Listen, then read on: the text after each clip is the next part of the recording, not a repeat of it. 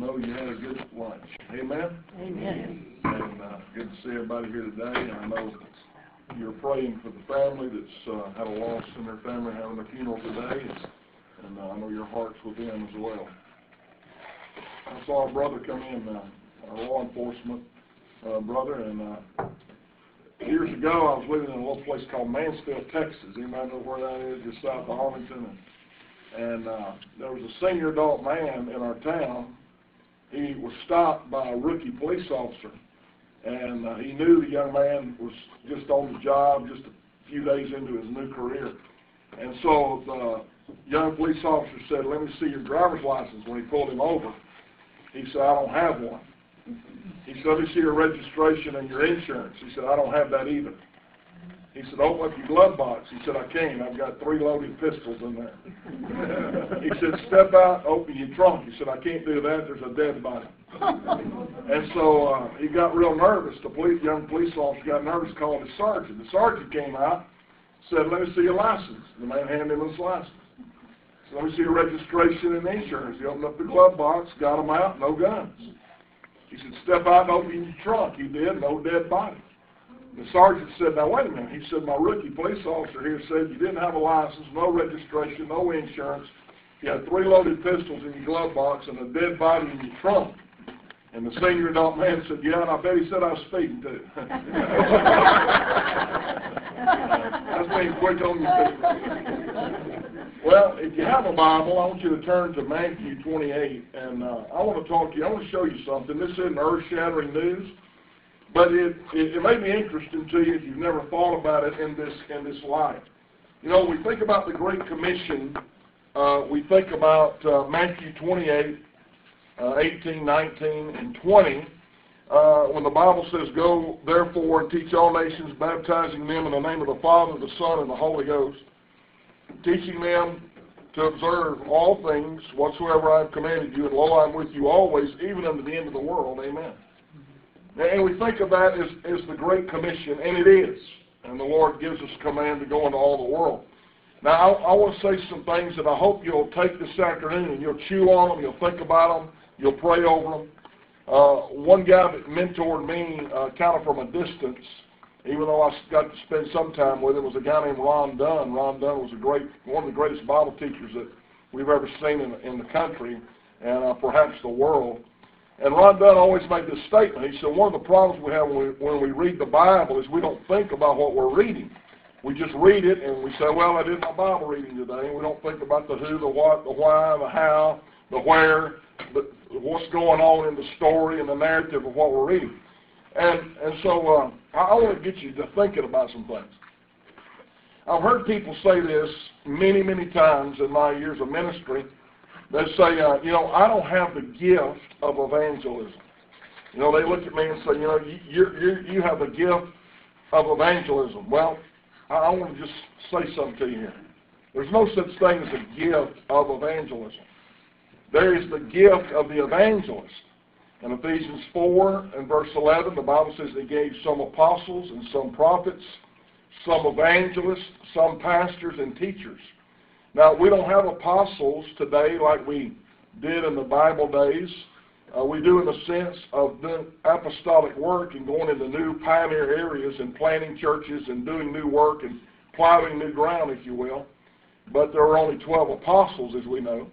And then we don't have prophets as we had in the Old Testament that foretold the future. Now people today have the gift of the prophet in the sense that they foretell the Word of God. And we see that as a gift in the Bible, in Romans and 1 Corinthians. But then we have the evangelist. Now that's where I come in. I'm an evangelist. That's God's gifted me this way, called me this way. And so the evangelist is a gift to the local church, for the equipping of the saints and building up the body, just like the pastor. Now the pastor shepherds the flock. He's primarily in one location. The evangelist is itinerant. And then we have the teacher, which the pastor-teacher may be one and the same.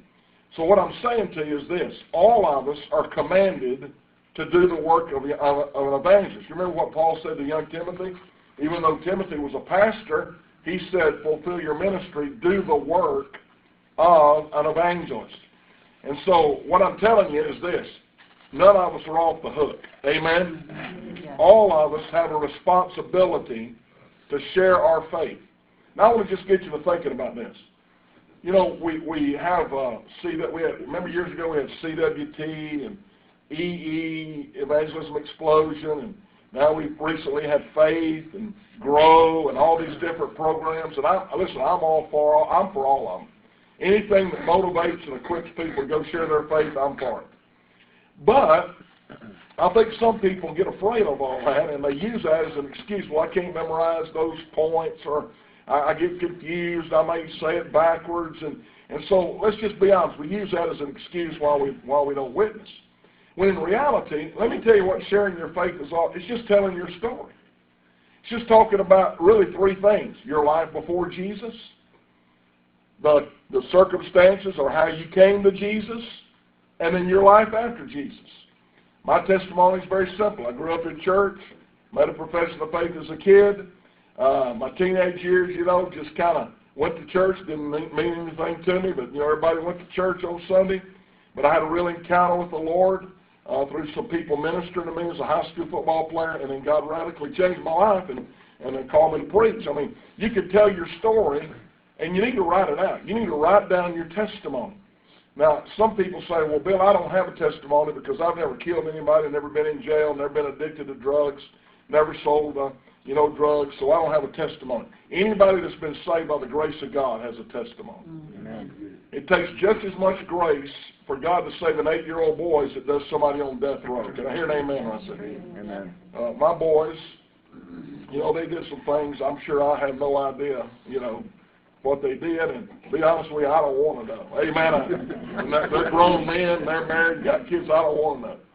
But I know they did some things, experimented with some things and all that, but they were good kids. I really, really had no major problem with my boys in their teenage years. They had their teenage moments, but they were good kids. Somebody asked me, they called me one Saturday night, and they said, what are your boys doing tonight? I said, they're out getting drunk, doing drugs, being immoral, trying to build a testimony. Now, I'm just kidding. But that's how we think. Come on, let's be honest. That's how we think. But all of us have a testimony. Let me give you an illustration. I was in Arkansas, in the Little Rock area, and this man asked me, he said, can you come to my house at 2 o'clock on Wednesday afternoon? I said, sure. So I went down to his house. He was a very wealthy man. He took me out in this metal building. Man, I've never seen so many boats, four-wheelers, RVs. I mean, anything, any toy a grown man would want, this guy had. I'm talking about the best, the most expensive, the brightest, the shiniest. We went to his house. We drank coffee, and he said, here's why I want you to come by. I want you to see all this stuff out here. He said, I got a lot of money. I made a lot of money. I got a lot of stuff. And he pointed down to the direction of the church building. He said, I've served in every capacity that church can offer except being the pastor. I've been deacon chairman. I've been Sunday school director, the whole deal. And then he said this, just very matter of fact, but I'm not saved. I don't have a relationship with Jesus. And so it took a long time to tell the whole story. That man, and just a little while after that, he was born again right there in his living room. And came that night to the church and stood before the church and told his story. Everybody knew this guy. And it kind of shocked him. The guy didn't know the Lord. But, man, it was a powerful testimony. This guy grew up in church. He had served in church. But he'd been playing a game. And, man, it spoke to people, and he was able to use that testimony to see people come to the Lord. Now, here's what I want to do just in a few moments, okay? The Great Commission, and somebody said it's become the Great Omission. The Great Commission really is given to us 5 times in the Bible. Do you know that? 5 times in the Bible. Now, I want you to just make a mental note of this because I know you didn't come prepared to take notes. In Matthew 28, we just read it. What did Jesus say? He said, go into all the world. He said, preach the gospel to them, share the gospel with them. And what did he say? What's the last thing he said? And I'll be with you. I'll be with you. Now, you know what that tells me? That tells me when I go out and share my story, I'm not going by myself. The Lord's going with me. Amen? This old guy back in the Western days, he was a circuit riding preacher. He came to this Western town. The only hotel room was on the second floor above the saloon. So he got him a room, went up there to freshen up. He was going to preach in town the next day. Well, as he walked through the saloon to go up to his room, some of the guys started challenging him. Said, "Preacher, won't you, if you're really a man of God, you'll come out here and preach to all us guys in the saloon." Well, he went up to his room, and he stayed and stayed. And finally, they sent a little girl up there to knock on the door to ask him if he was coming back. And so when she got up there, she heard him praying. He was on his knees in his room saying, "Lord, I'll go, but I'm not going by myself. I'll go, but I'm not going by myself." Well, she went back downstairs, and one of the men said, "Is the preacher coming?" And she said, "Yeah, I'm pretty sure he's not coming alone." And you know what? When we go out and share the gospel, we're going in the power of the Holy Spirit. Amen? Yeah. In the book of Mark, chapter 16, which is a very controversial chapter in the Bible because it talks about handling snakes and drinking poison. And I'm going to be honest with you, you got to handle snakes to go to heaven. I'm going to hell. Amen? I just don't like snakes. You know, there's four kinds of snakes I don't like. Big ones, little ones, dead ones, and alive ones. I don't like snakes. Somebody said don't kill a king snake. I'm not going to look at it long enough to figure out what it is. That's a dead sucker. But the Bible's not saying go out and drink poison and go out and handle snakes to prove you're a Christian. But if you get in those situations, here's what God is saying. I'm going to protect you. Mm-hmm. Not only in Matthew 28 does he say, I'm going to give you my presence, and Mark 16, starting about verse 15 to the end of the chapter, he said, I'm going to give you my protection. How many of you know that God's protected you many times you weren't even aware of? You weren't even aware of. Mm-hmm. Much less the times you were aware of, but weren't even aware of. Listen, I don't talk about this a whole lot because people get the wrong idea, you know, when you talk about it. But listen, we've been stoned. We've been chased by rebels. We've been threatened by Muslims all over the world where I preached. And I want to tell you something. God's protected us. I mean, I wouldn't be here today. God has not had His divine protection on my life. I remember one time, I had a buddy one time. He was 13th in the world in martial arts. He was a bad dude. And he told me one day, he said, Bill, I want to go with you somewhere around the world, and I want to just kind of go. I don't have to preach or anything. I want to be your bodyguard, just, you know, be there to help you if you get in trouble. I said, man, great, I'd love for you to go. So he went with me one year to the Philippines. We went out down to Mindanao, which is a rough, big island there, one of the biggest southern islands. And the Muslims have just about taken over down there. Well, we went to this one city, and the first thing they did, they threw firecrackers over the wall in this little basketball court, had a wall about 7 or 8 feet high, to intimidate us. Then they started shooting guns, their big old rifles up in there to intimidate us. So I was looking for my bodyguard. Well, he was under a table in the fetal position. So I said, man, I thought you came over to protect me. He said, man, you can't kung fu a bullet. And, but God protects us. Can I hear an amen right there? Yeah. And then we get to the book of Luke, chapter 24. He even tells us what to say in verse 47, I believe it is. He says, and preach forgiveness and remission of sin. We don't even have to come up with what to say. We don't have to go knock on the door and say, man, what am I going to say? We know what to say. We've got the message of the cross, of Jesus dying for us. The people can be forgiven. They can be redeemed by the blood of the Lamb. So God gives us the promise of His presence, the promise of His protection, and the promise of His program. We go out and do what He has already told us to do. He's given us the script, so to speak. Now we use it and we cloak it and we frame it with our story and what God's done in our life. But the basic message is the same, that we're all sinners, that Jesus died for us, rose again, His blood can cleanse us of our sin, that we must be willing to repent and by faith come to Him. Is that right or not? Amen? Amen. Then in John chapter 20, the Bible says that God will give us His peace. The Bible says, the peace that I have, I give to you. That's what Jesus told the disciples. The peace that I have, I give to you. So God gives us His peace. You know, I've been in some pretty tense situations, but had the peace of God. Mm-hmm. You know, you don't really experience that until you need it. Amen? Yeah. You know, we worry about dying, but you know, God will give you dying grace when it's time to die. Amen? If you get in some form of persecution, God will give you grace to go through that persecution. I had a buddy, he was on an airplane, and they thought they were going to crash, and he said, man, he was frantic. Man, his hands were all sweaty. He was, you know, he said, man, he couldn't even hardly remember how to pray. And And when the plane landed safely, he said he felt really bad about that. He felt like he didn't have any faith and that he had let God down because he wasn't trusting God in that moment of crisis. And so he went to talk to this man of God that we knew about it. And he said, "Son, don't worry about it." He said, "It wasn't your time to die. If it had been your time to die, God would have given you the grace. He'd have given you the peace to go through it." And you know, when you get in a situation and people are hostile or you get nervous and you don't, and maybe somebody asks you a question that kind of throws you off guard. Hey, let me tell you something from experience. God will give you the peace. He'll give you His peace, and He'll give you the words to say and exactly what to do in that hour. Mm-hmm. Well, isn't that good? Amen? Yes. We don't go by ourselves. We go under the protection of the Lord. He gives us what to say. He gives us the peace of God. And then we all know that verse in Acts 1:8, you know, that we'll be His witnesses.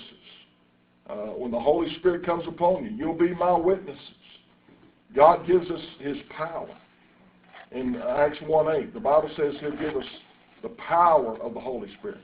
And so not only do we go and He's with us, and not only does He protect us, and not only does He tell us what to say and give us His program, and not only does He give us His peace, He gives us the power in which to do it. Have you ever seen some of our ambassadors from the United States to these other countries? You ever seen them? Especially in years gone by. Some of them, they weigh 100 pounds of the rock in their pocket. Little old guys, little old dried up guys. And they stand up in front of a president of another country and say, "If you don't do what we say, we're going to blow y'all off the face of the world, of the map." Well, here's a little old dried up skinny dude. What authority does he have? He's got all the authority of the United States behind him. He's not there representing himself. He's there representing the United States of America. And when we go and knock on a door, or we sit down with somebody at the cafe and give them a gospel tract and talk to them about Jesus, or we're standing over the fence talking to our friend, and we have this opportunity to share the gospel, let me tell you something. We don't go in our own power. We don't go representing ourselves. We go representing the King of Kings, the Lord of Lords, and all the authority of heaven is behind us. Amen? Yes. Amen? Yes. And so we don't have to be afraid. God's not giving us a spirit of fear, but of love, power, and a sound mind. God's not giving us a spirit of timidity. We don't have to shuffle our feet, look at the ground, and be afraid. We can go in the very boldness of the Holy Spirit Himself, knowing that all the authority of heaven is behind us. Amen? I don't know if I told this story or not. I'm getting older. I guess I'm forgetting. You know, I go so many places and tell so many illustrations of what's happened in our ministry. I forget sometimes where I say it, but I've seen God take some people that you would never think would be a bold witness for Jesus, and God used them in a powerful way. I've got a buddy named Billy. Billy's probably about 73 or 4 now. Billy's always been very thin. He's always had a kind of a soft-spoken voice, but I've never seen anybody in my life that's as bold in sharing the gospel as that guy is. Why? Because he's got this charismatic, outgoing personality. No, not at all. It's because he looks like a movie star. No, not at all. Because he knows his authority and his confidence is in the Lord Jesus Christ.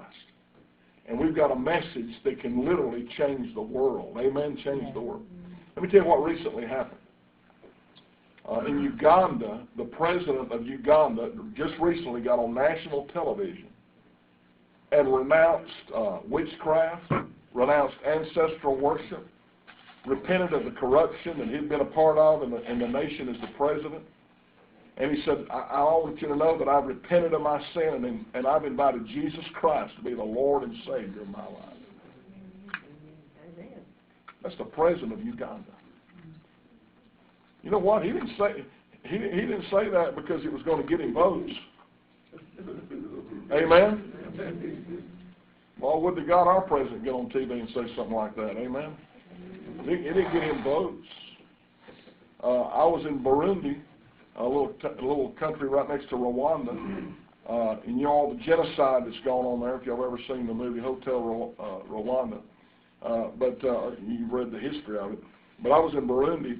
The man that's the president there now has been born again. He invited my wife and I to come to their White House We had a 2-hour worship service, and we had a beautiful meal together. He invited me to preach the gospel to his cabinet. I'm telling you, the gospel can change nations. Amen? Can change nations. But it has to start somewhere, and it might as well start right here in our own hearts as we get a burden for those right around us. Amen? Let me tell you this one story, and I'm done. In East Texas, over around Marshall, Texas, there was a teenage boy.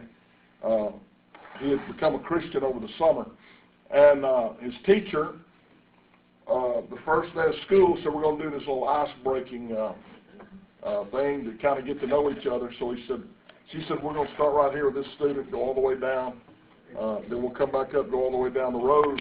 And here's what I want you to do. I want you to stand up. I want you to tell us your name and your favorite song. Just tell us your favorite song.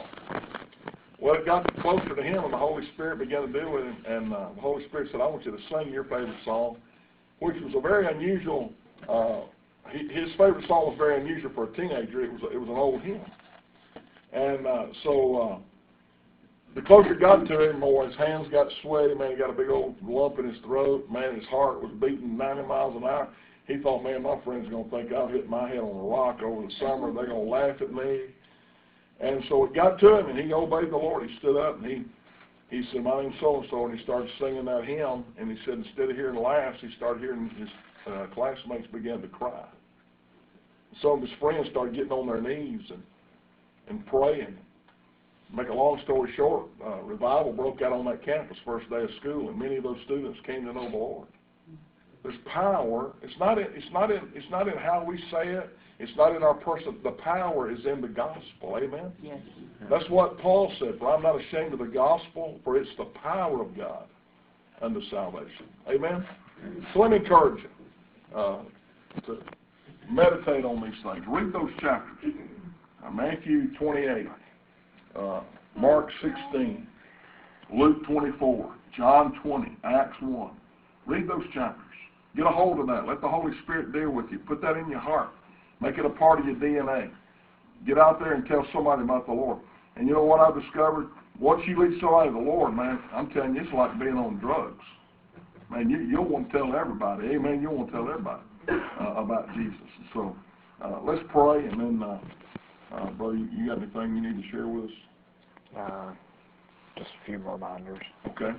Let's be sure to be praying for the service tonight at 7.